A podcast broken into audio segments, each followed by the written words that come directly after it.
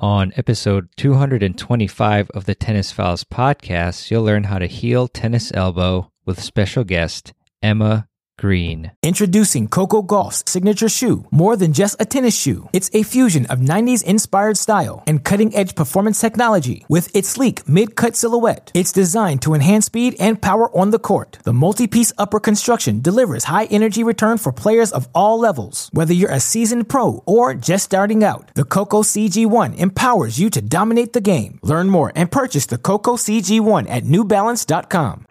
Welcome to the Tennis Files Podcast, bringing you advice from the top minds in tennis to help you improve your game. And now, here's your host, Mehrban Iranshad. Have you ever suffered from tennis elbow before, rendering you unable to play the sport that you love?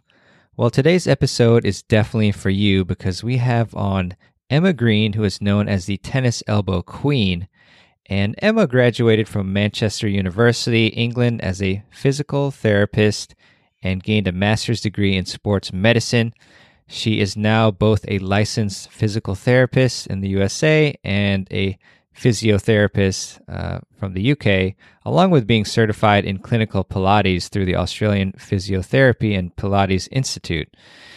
And Emma's career also saw her traveling worldwide with numerous national sports teams, one of the highlights of which was working at the London 2012 Olympic Games, which is pretty cool. And Emma now works with a wide variety of clients, including tennis players, to help them prevent, heal, and recover from tennis elbow.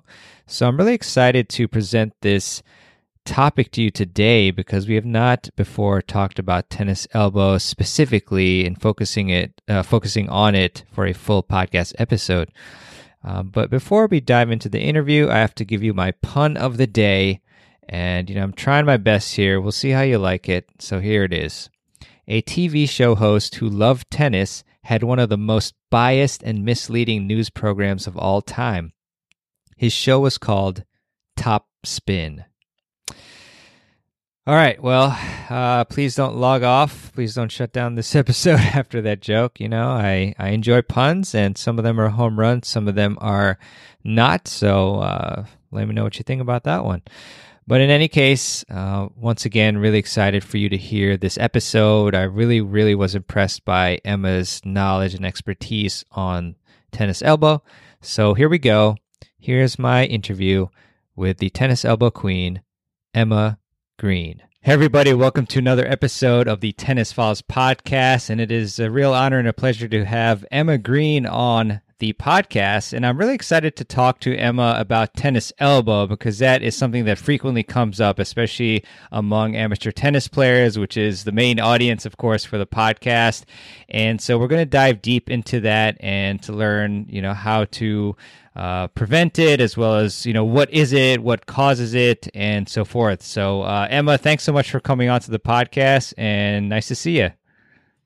Yeah, it's great to be here. Thank you so much for this opportunity. Um, I, I, really am passionate about this uh, topic, as you'll hear as we go on, and I could talk about it forever. So, uh, lovely to be here.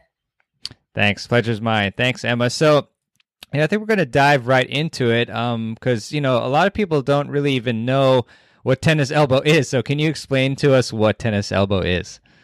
Yeah, absolutely. Tennis elbow is obviously sort of the generic term. Um, the medical term for this exactly the same problem is lateral epicondylitis which obviously you can see why tennis elbow is kind of the generic term because that's a real mouthful. so basically, what that means is lateral means on the outside. So it's the outside of the elbow that's affected. Epicondylitis, if you kind of, you, you could even do it now. You could feel your elbow, that little bony point on the outside of your elbow. That's your epicondyle. It's the one on the outside. There's one on the inside too, but the one on the outside, that lateral epicondyle, there's a big tendon that is, it comes from these forearm muscles. These muscles form one tendon that attaches into that bony part of the elbow. And when that tendon becomes irritated, that's when we get lateral epicondylitis or tennis elbow, same thing. Um, and the, the, the main thing that's going to cause that is going to be overuse.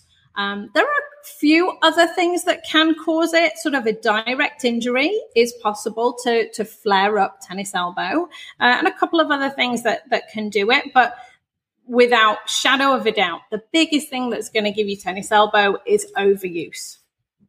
Mm, gotcha, gotcha. Interesting. And um, as far as the technical aspects, like are there certain things that you've found in tennis players that they do technique wise that causes them to get tennis elbow more often than others? Yeah, absolutely. Um, because it's an overuse type issue, the, the gripping and sort of the, the grip of the racket can oftentimes be one of the, the causes of tennis elbow.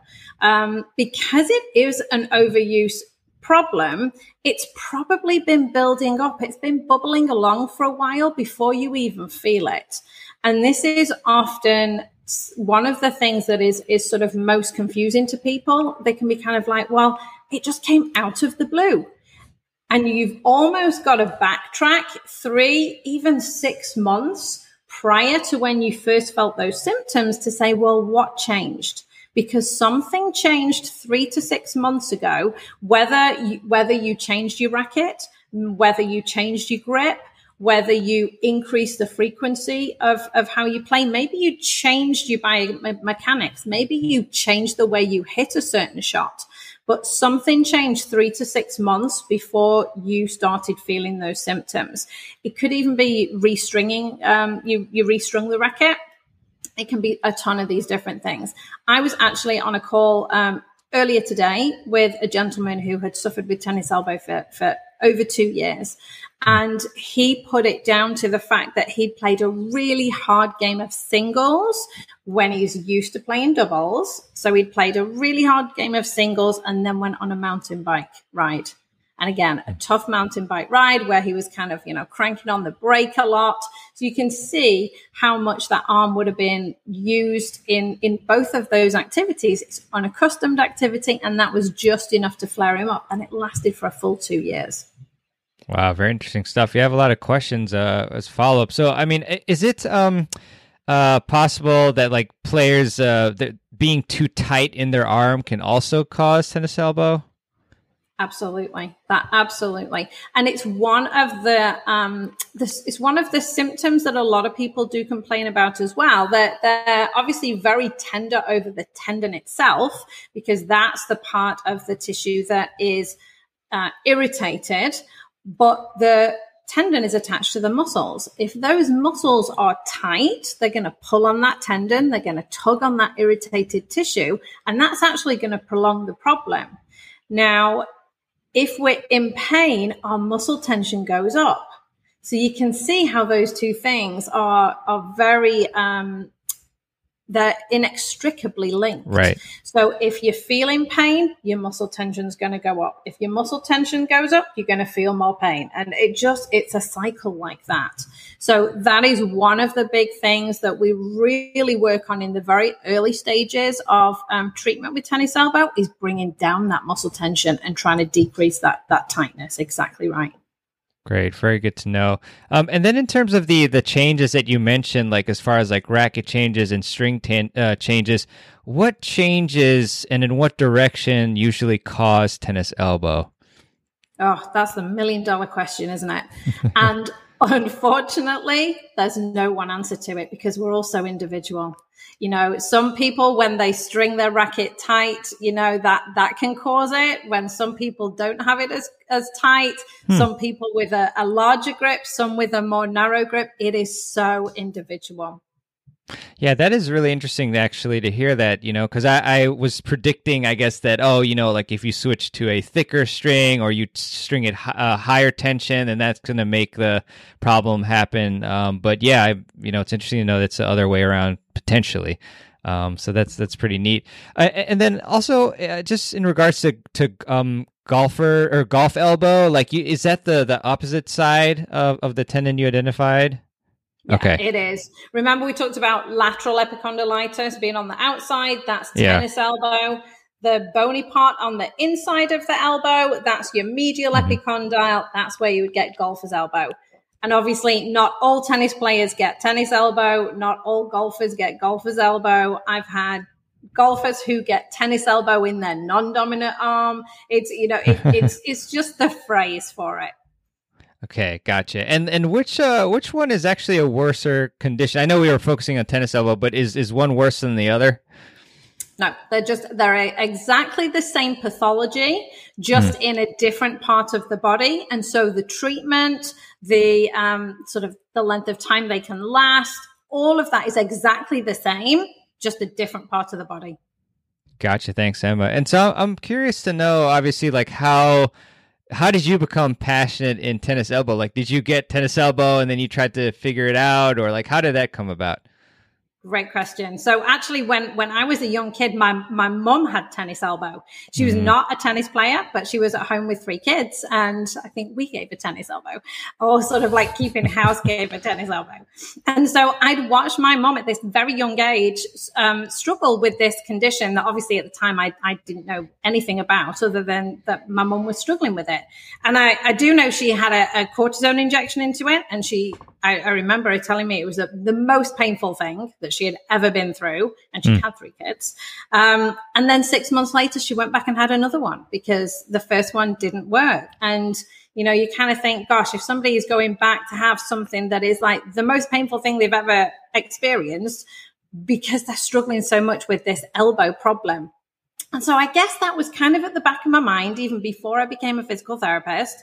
Um, and, and in the very early stages of, of my my career, or essentially the first half of my career, I was I trained in the UK, so I, I worked in the UK for about ten years before moving to the US, um, and I was very much working with sports teams over in the UK. So I would travel with sports teams, um, including tennis, and so. Uh, you know, I was sort of exposed to the different problems that they get, but it wasn't until um, 14 years ago when I was over here in the US, I was working at the local hospital. Um, my having having a couple of kids had slowed me down from traveling all over the place with sports teams, unfortunately. But um, but fortunately, I was in a position where I was introduced to a professional drummer who was suffering with tennis elbow. Um, he had suffered for 18 months. He wasn't able to play, and obviously that was his livelihood.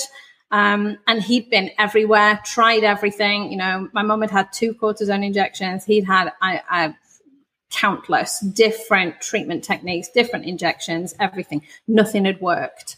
Um, and he ended up in front of a surgeon and uh, and said to her, you know, just give me surgery. And I this is I need something that is going to help me with this.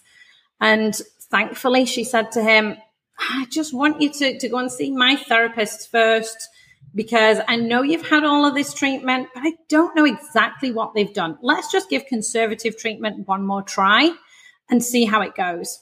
So she actually sent him to the local hospital where I was working to one of my co-workers, um, who is a, a, certified hand therapist, one of the most knowledgeable and wonderful therapists that I have ever met.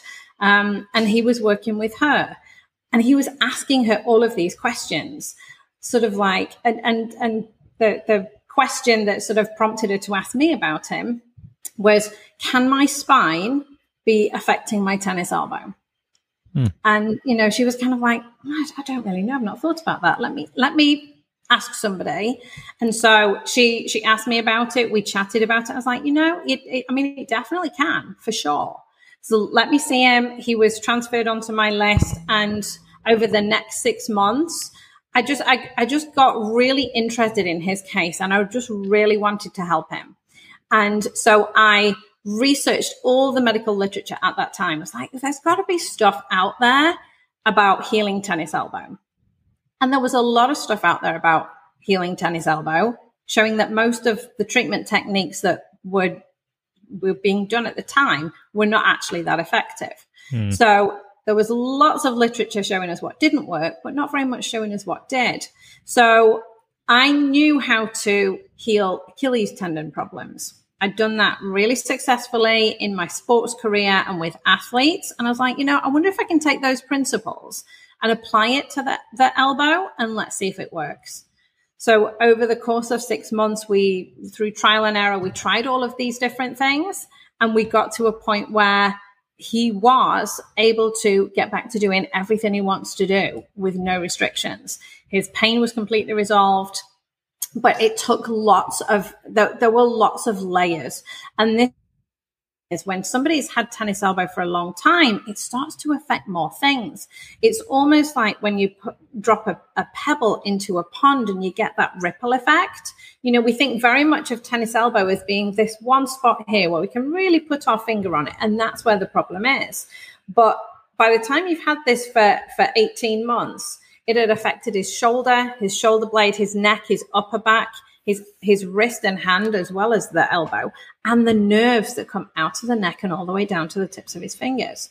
So we had to address all of those different things to get him to the point where he was 100% healed. Wow. That's really fascinating uh, you know how many things can contribute. So that that's really really interesting. Um, you know I, I try to ask you um so, some various scenarios. Would appreciate your advice. So like i guess if if somebody like first feels like a little bit of tennis elbow, um, you know, when they start hitting, but it's not too bad. Uh, what what what is the optimal thing to do at this point? yeah, de- definitely, and it's it's one of those things that there is actually one stretch that you can do that will prevent tennis elbow. It's mm. it's also the stretch that you can do to it's part of the treatment for tennis elbow as well. So I have I've got a video of me teaching that stretch that I'm going to offer to your listeners. So Great. I'll give you the link to that and they can get that stretch because it's it's good for both. It will prevent and it will help to treat. And for exactly the reasons that you brought up before, you know, when that forearm starts to develop tension, when we start to get tension in those muscles, that's going to start tugging on the tendon. The tendon is going to start to complain about that. So if we can decrease that muscle tension using the stretch, you can prevent or treat tennis elbow with it. So that's, that's one of the biggest things that I recommend is this stretch. But in conjunction with that, you're actually going to heat your forearm. And mm. this is very counterintuitive.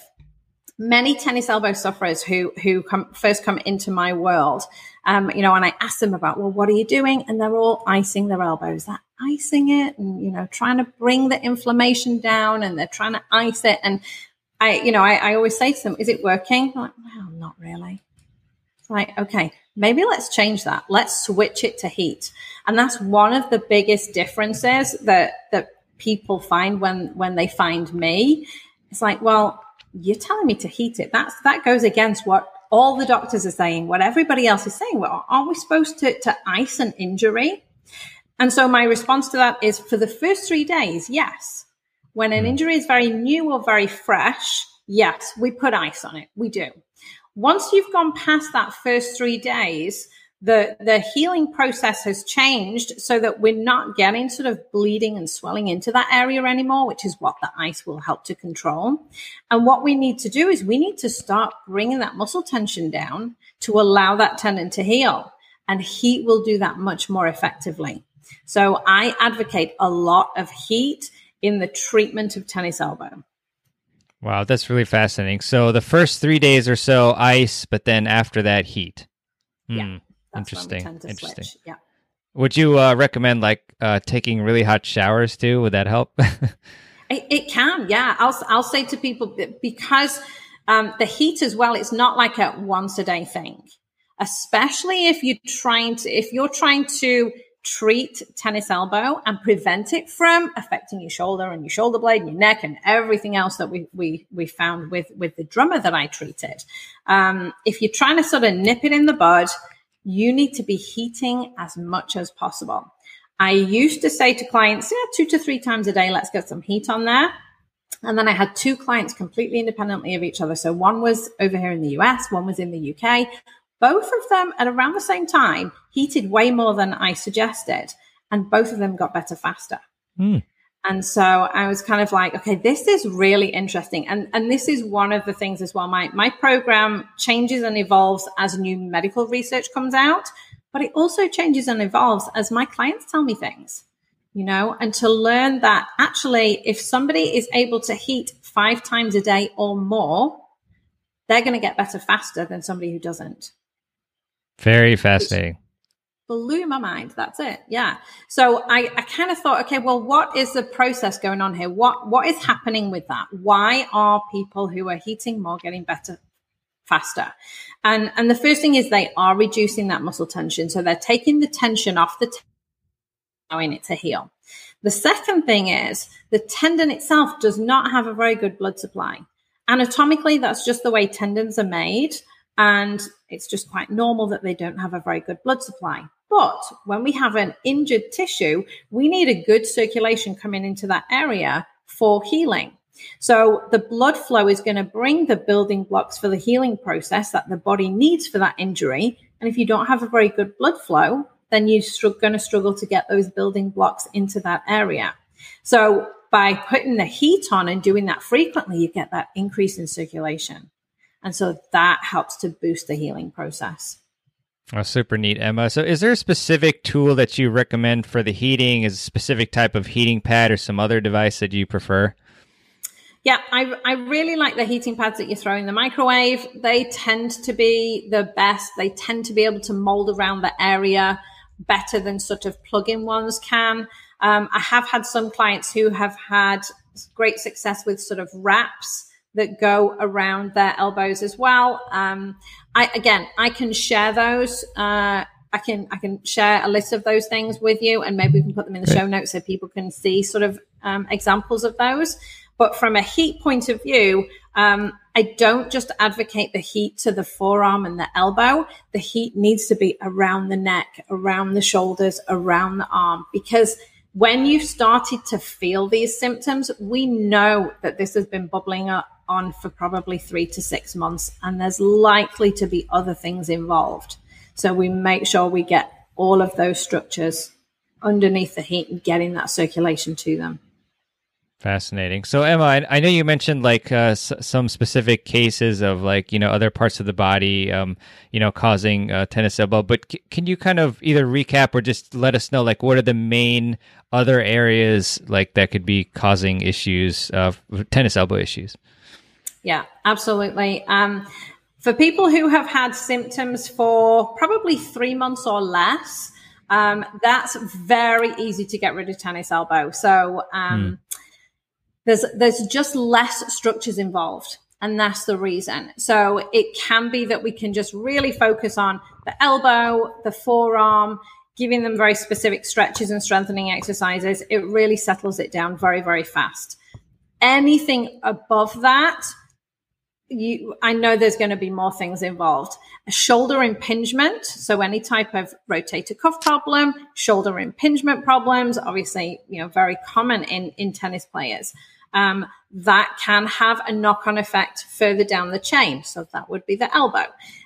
And this can happen subconsciously. You know, if you've got a little irritation, a little something going on with the shoulder, you're going to change the way that you move. You're going to change your biomechanics to try and take the stress and strain away from the shoulder. That that's normal. This happens at a subconscious level. It's the body's self-preservation mechanism kicking in. The body's kind of saying, I don't want stress and strain going through that injured area. So what it does, it changes the way that you move to reduce the stress and strain from one area. That stress and strain is going to go somewhere else. So it either goes up the chain to your neck or it goes down the chain to your elbow. So shoulder problems can have that knock on effect to tennis elbow. Uh, shoulder blade issue. You can have a muscle imbalance around the shoulder blade. Many people have a tightness in the upper traps. You know, these are our stress muscles, 10 minutes in traffic, and these kind of pop up. The upper traps can be overworking and be very tight. The lower traps, which control how the shoulder blade moves, can, can be weak. And that in itself can cause biomechanical changes to the way that the shoulder blade moves. Changes in the shoulder are going to affect sh- in the shoulder blade are going to affect the shoulder. And again, it can travel down the chain. Issues with the neck. They're, they're definitely probably 95% of the tennis elbow clients that I see have an issue with the neck that needs addressing in order for that elbow to heal completely. Um, so there's there's a, a very easy neck exercise that I give people to do that is initially primarily to to heal their elbow, but a side effect of that is great spine health as well. So which is not such a bad side effect. So so we get them we integrate those exercises into their day as a right. Let's find let's let's be able to do this really simply and really easily to not only get rid of the tennis elbow problem, but also to keep your spine as good as it can be too. Um, and, and the nerves that come out of the neck. The, again, 95% of my clients will have a nerve issue that needs addressing that is, is related to tennis elbow. We see this um, in other parts of the body as well. It's very common for a tendon issue to be associated with a nerve problem. I was I mentioned the um, Achilles tendon clients that I've worked with in the past. Many of those will have an issue with the sciatic nerve and they don't even know about it because they're so focused on this painful tendon. It's not until we do testing that it's like, actually, there's, there's this issue in the nerve that we need to address as well. So it's just peeling back all of those layers and making sure nothing is missed. Often when I, I talk to clients who have suffered for a long time, and, you know, unfortunately, people are out there who've suffered for, you know, the gentleman I was talking to earlier on this, this morning, two years. Um, the, the, uh, drummer who came to see me 18 months. You know, I've seen clients who've had it for seven years. I'm working with a lady right now, she's had it for 12 years. I mean, it's just, it's such a long period of time. And, you know, when you've had something for such a long period of time, there are going to be these changes that need to be addressed. And often they've not been addressed in the past, which is why things have not healed. Because if not every single piece of the puzzle is, is worked on, then it's never going to heal 100%. It's always going to keep coming back. And that's the big problem. Introducing Coco Gauff's signature shoe, more than just a tennis shoe. It's a fusion of 90s inspired style and cutting edge performance technology with its sleek mid cut silhouette. It's designed to enhance speed and power on the court. The multi piece upper construction delivers high energy return for players of all levels. Whether you're a seasoned pro or just starting out, the Coco CG1 empowers you to dominate the game. Learn more and purchase the Coco CG1 at newbalance.com. When you need mealtime inspiration, it's worth shopping Kroger, where you'll find over 30,000 mouthwatering choices that excite your inner foodie. And no matter what tasty choice you make, you'll enjoy our everyday low prices, plus extra ways to save, like digital coupons worth over $600 each week. You can also save up to $1 off per gallon at the pump with fuel points. More savings and more inspiring flavors make shopping Kroger worth it every time. Kroger, fresh for everyone. Fuel restrictions apply. Mm, wow. So yeah, the earlier you catch it, the better, and you've, you've got to look way beyond, uh, you know, the the area where it's, uh, you know, being affected. So, um, Emma, can you give us some more insight? I'm curious about your your work with the drummer, like, um, you know, specific things that you did with um with him. I think that that allowed him to uh to heal. Yeah. Absolutely. And so initially it was figuring out exactly what was going on, you know, and again, it's not just looking at the elbow. He had biomechanical issues going on around his shoulder and shoulder blade, his neck and his upper back. So all of those areas needed to be worked on. He was doing a home program. He was using the heat. Um, he was doing the neck exercises. He was doing stretches for his upper traps, for his pecs, for his forearm. Um, and it's, you know, as, as, over time, I started to realize that my program really is broken into four phases. So there are four phases of treatment that people need to go through. And phase one is all about settling down the symptoms. It's all about, um, getting people as comfortable as possible, as fast as possible. Um, using heat, maybe using ice, you know, depending on the, the stage that they're at. Um, there's sort of like 10, 11, 12 different strategies that people can do at home that I talk them through. Um, and some of them will be, some of them will be very um, expected by people, like the heat and the ice. Some will be very unusual. For example, I advocate cardio exercise to heal tennis elbow. And people kind of look at me, it's like, but it's my elbow, it's not my knee, it's not my ankle. Why are you getting me to do cardio exercise? And again, it goes back to we need that circulation whizzing around the body. We want to get that blood flow into the tendon in any way that we can. We know the heat will do it, but so will cardio exercise. So walking or, or um, running, swimming, mm. sitting on a, a, an exercise bike, all of these things are going to be really helpful, but it's 30 minutes every day, no days off.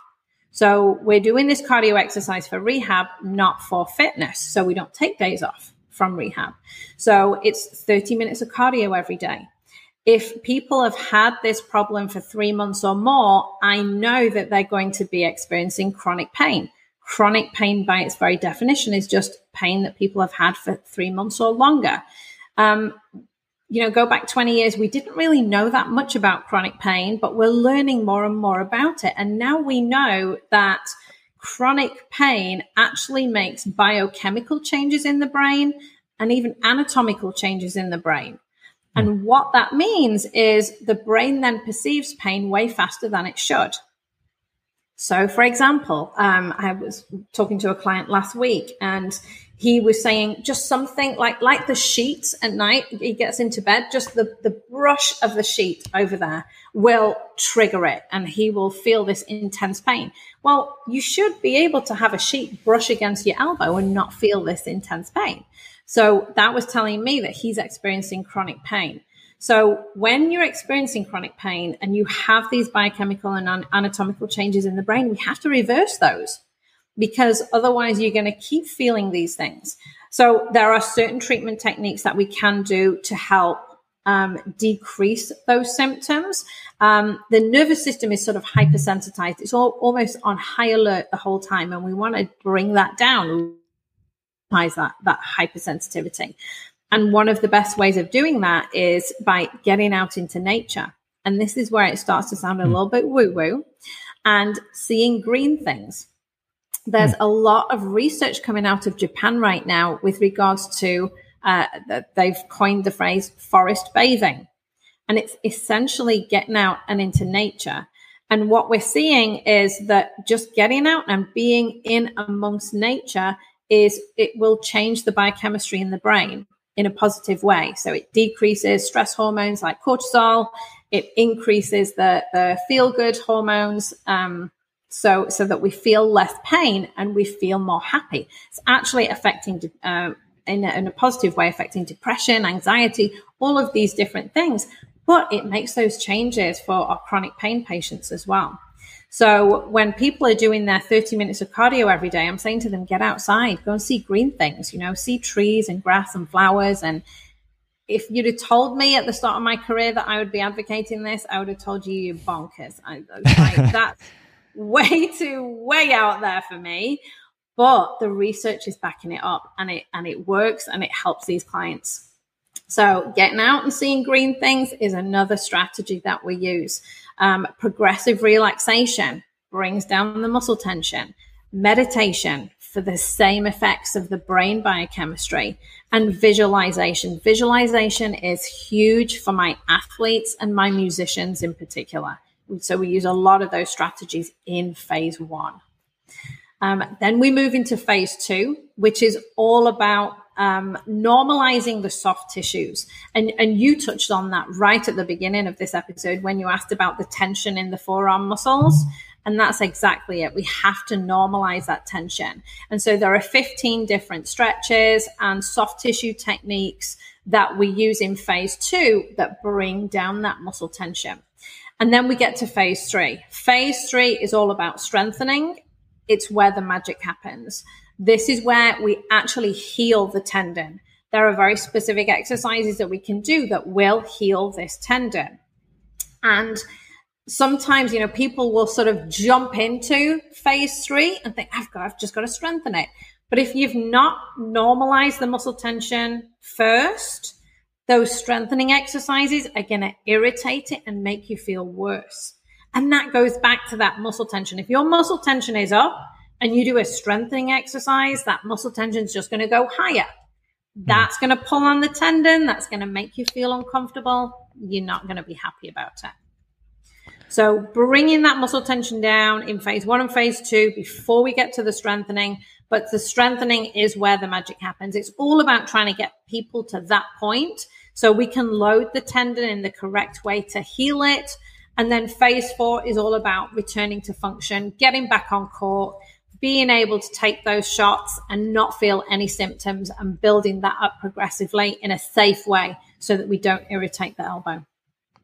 Excellent, Emma. Thanks for that. Very, very good stuff. And so, some follow ups naturally. Um, first off, uh, curious about the the second phase. Uh, so, how do we know when our tension is actually normalized? I love this question. Um, so I use the steak test, and and this is. Uh, I guess it's something that I just kind of came up with myself because I was already doing a lot of virtual work pre-pandemic. So I was already on Zoom before everybody else was on Zoom because I have clients all over the world. And so obviously they couldn't come and see me in the clinic. So I'm like, how can I tell what their muscle tension feels like without me actually putting my hands on them? So I developed this test and you can try it right now. So what you're going to do is you're going to, you want your arm to be nice and relaxed. So we're not going to hold your arm up because then there's tension in the muscle. So you can either rest your arm down on your lap or on the arm of the chair or on the desk in front of you, kind of wherever you are. You're going to use your fingers through the muscle and you're going to feel through the muscle like that. So essentially, you know, my, my clients kind of become my hands because like, this is one of the tests I do with my clients you're going to feel through the muscle like this, and you're going to feel through, feel through the right, feel through the left, and you're going to get a, um, you're going to get an idea of how does it feel right to left. You know, is it the same? Is it different? And then we're going to grade it. So if you imagine you were pushing into a steak, is it rare, medium, or well done? And mm. that's what that's what i want you to tell me. So how does it feel right now? How how does it feel as you push through your forearm? Where are you at? Well well it's funny. My left arm is uh much more supple. It's like a five or something like that. But then my right and i just played a match yesterday a two hour match uh is at like a maybe a eight or seven.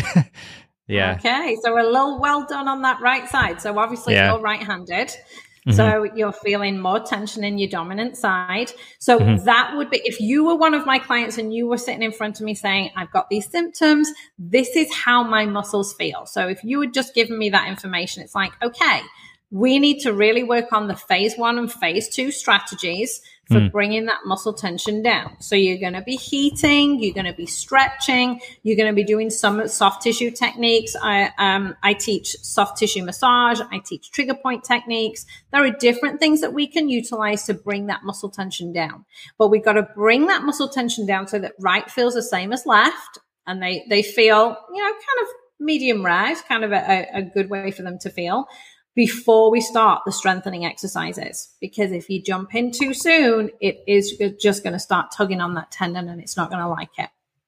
Got it. Very cool. Thank you for that. And uh, I guess going back to the first phase, I was wondering, like, what, uh, how do you visualize, or what do you actually visualize, or what do you suggest for that step to help with tennis elbow? Yeah, great, great question. So the visualization um, part of it is it's it's not so much for the healing of the tendon it's more about the recovery to getting people back to doing the things that they want to do. Mm. so um, so for example i was working with a young player sort of high school age not able to play because uh, you know the elbow was was bothering her.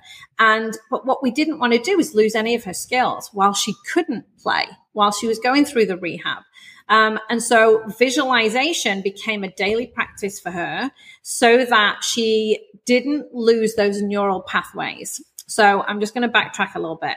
Basically, when we're learning a skill, and, and I love to give you the uh, example of a little kid riding a bike. So if you think of a really little kid, a young kid, first trying to learn how to ride a bike, and they're, they're, they're trying and they kind of fall and they try and they fall. The reason that they can't do that is because they don't have the motor learning to be able to achieve that skill. So what that means is the, the brain sends the messages down to the muscles to say, switch on the, in this way to achieve this skill. They don't know which pathways to, to, to fire to light up to achieve that skill. So they try this one. It's the wrong one. They fall off. So they try another pathway. It's like, well, do I need to switch my muscles on in this way? Now, obviously, they're, they're not aware of this. It just happens automatically. But once they get that skill and they're able to ride along and, you know, big smile on the face and that, look at me riding on my bike, they, they are then strengthening that neural pathway. They found the right one. They found the right sequencing of their muscles, their muscle activation. And each time they now ride the bike, they're strengthening that pathway to say, yes, this is a good one. This is a good one. This gives me success in this skill. Now, as tennis players, we're constantly strengthening those neural pathways when we make that absolute killer shot. You know, when when we're being successful in taking the shots that we're we're doing, and we don't want to lose those skills when we're not able to do them physically.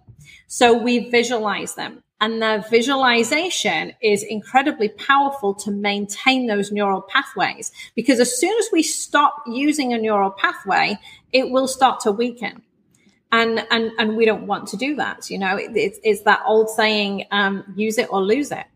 So we want to use it but we can't physically use it right now so we're going to think about it. So going back to the high school player um, so I, I would talk her through this when she was learning how to do it.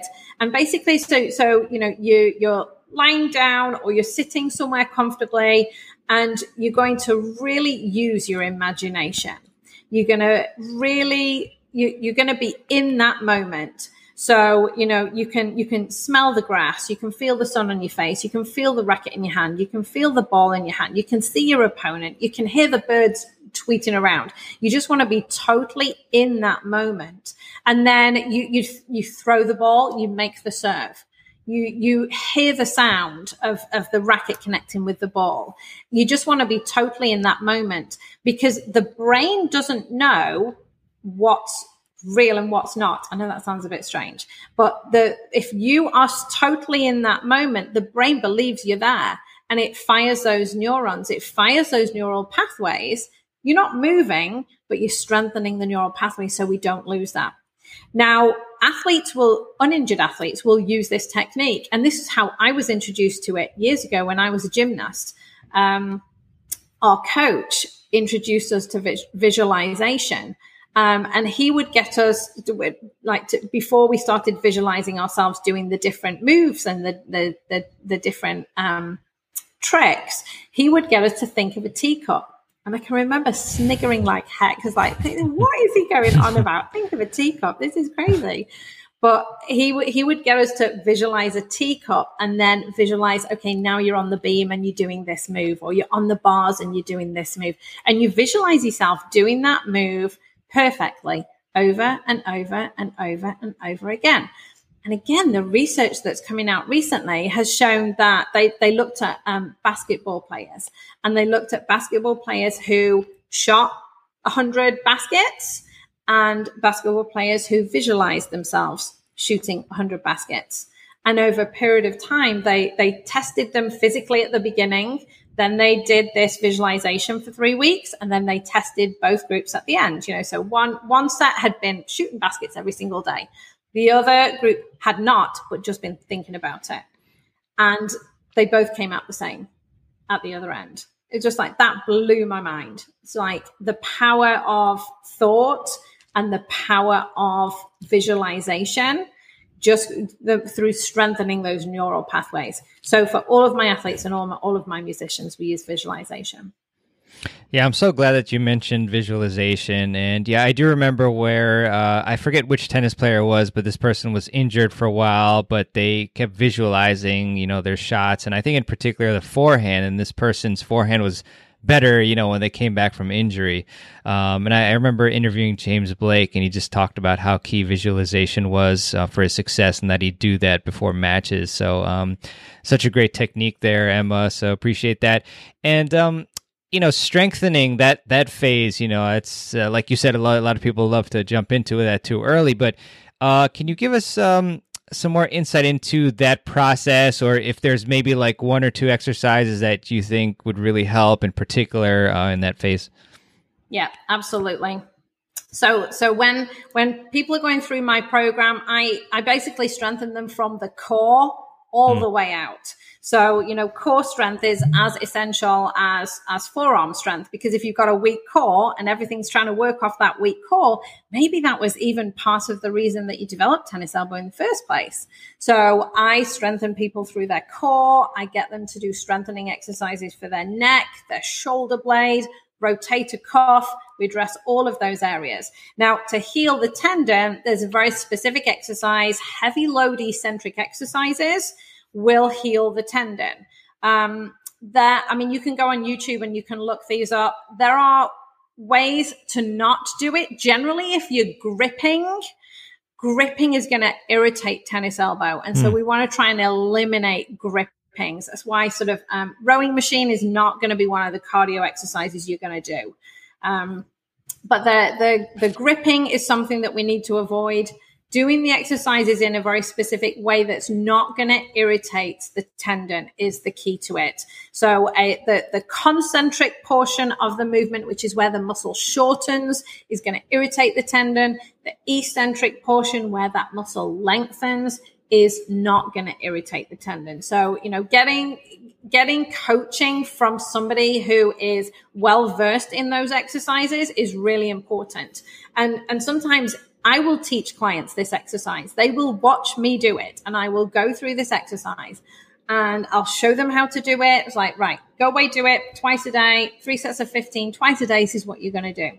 And they'll come back the next week and I'll watch them do it and they're not doing it right, you mm. know, and it's so essential to do it correctly because the slightest little thing that's not correct is going to irritate that tendon or it's going to irritate your back or it's going to irritate your shoulder or your wrist and hand. So it's that, that part of it is super important to get guidance so you know you're doing it correctly. Um, but everything then working together, getting the core activated, getting all of these different things working correctly to build that strength is essential.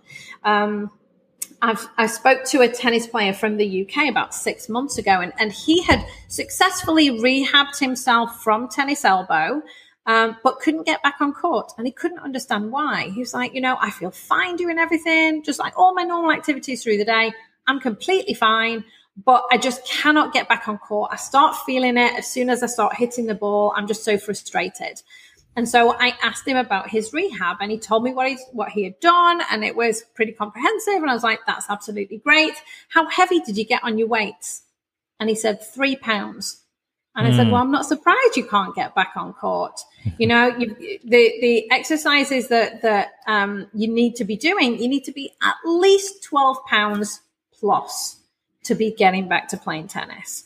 Um, and again, that's that another big part that can be missing with people if they don't get heavy enough with their their strengthening exercises. So my clients are are um, advised that they need to be somewhere between five and eight pounds to be pain free doing their normal day to day activities.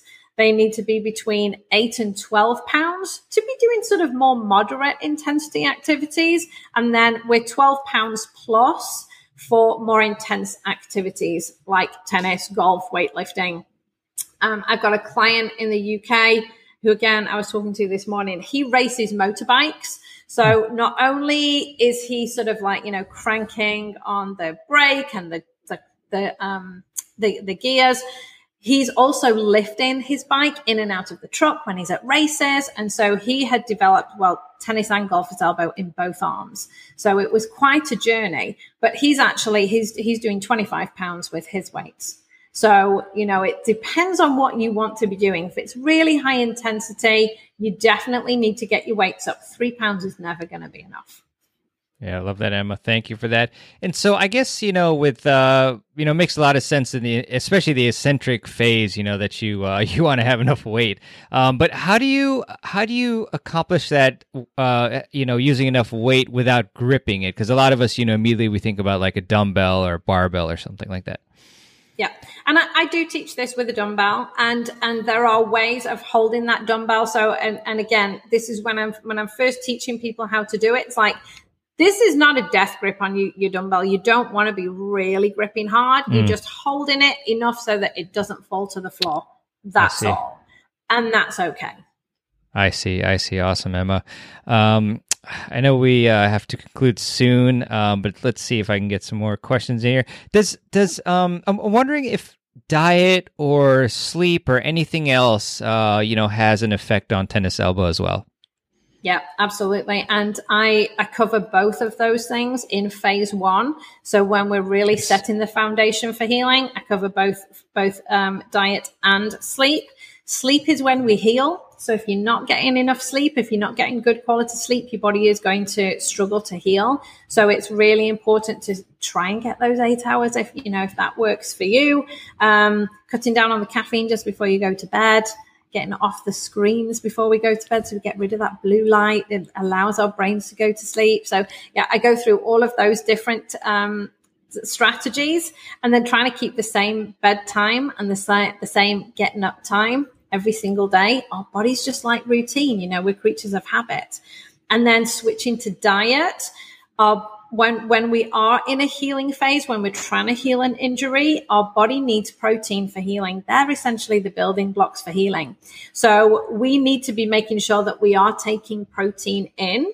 And i advise people to think about their protein every single meal even snacks. Um, and it can be nuts. It can be you know all different types of protein. It doesn't have to be meat but making sure that you are getting protein in so that the, the body has those building blocks for healing that it needs. If you're not taking enough in through your diet, then the body will take it from a source that it has access to, and that's your muscles. And we know with tennis elbow, you're already going to have a weakness in the muscles because you're in pain, you've not been using the muscles normally. So that weakening starts within 24 hours of the symptoms. And so we don't want the body to be taking protein from the muscles and, and accentuating that problem. So getting enough protein in for healing is really important.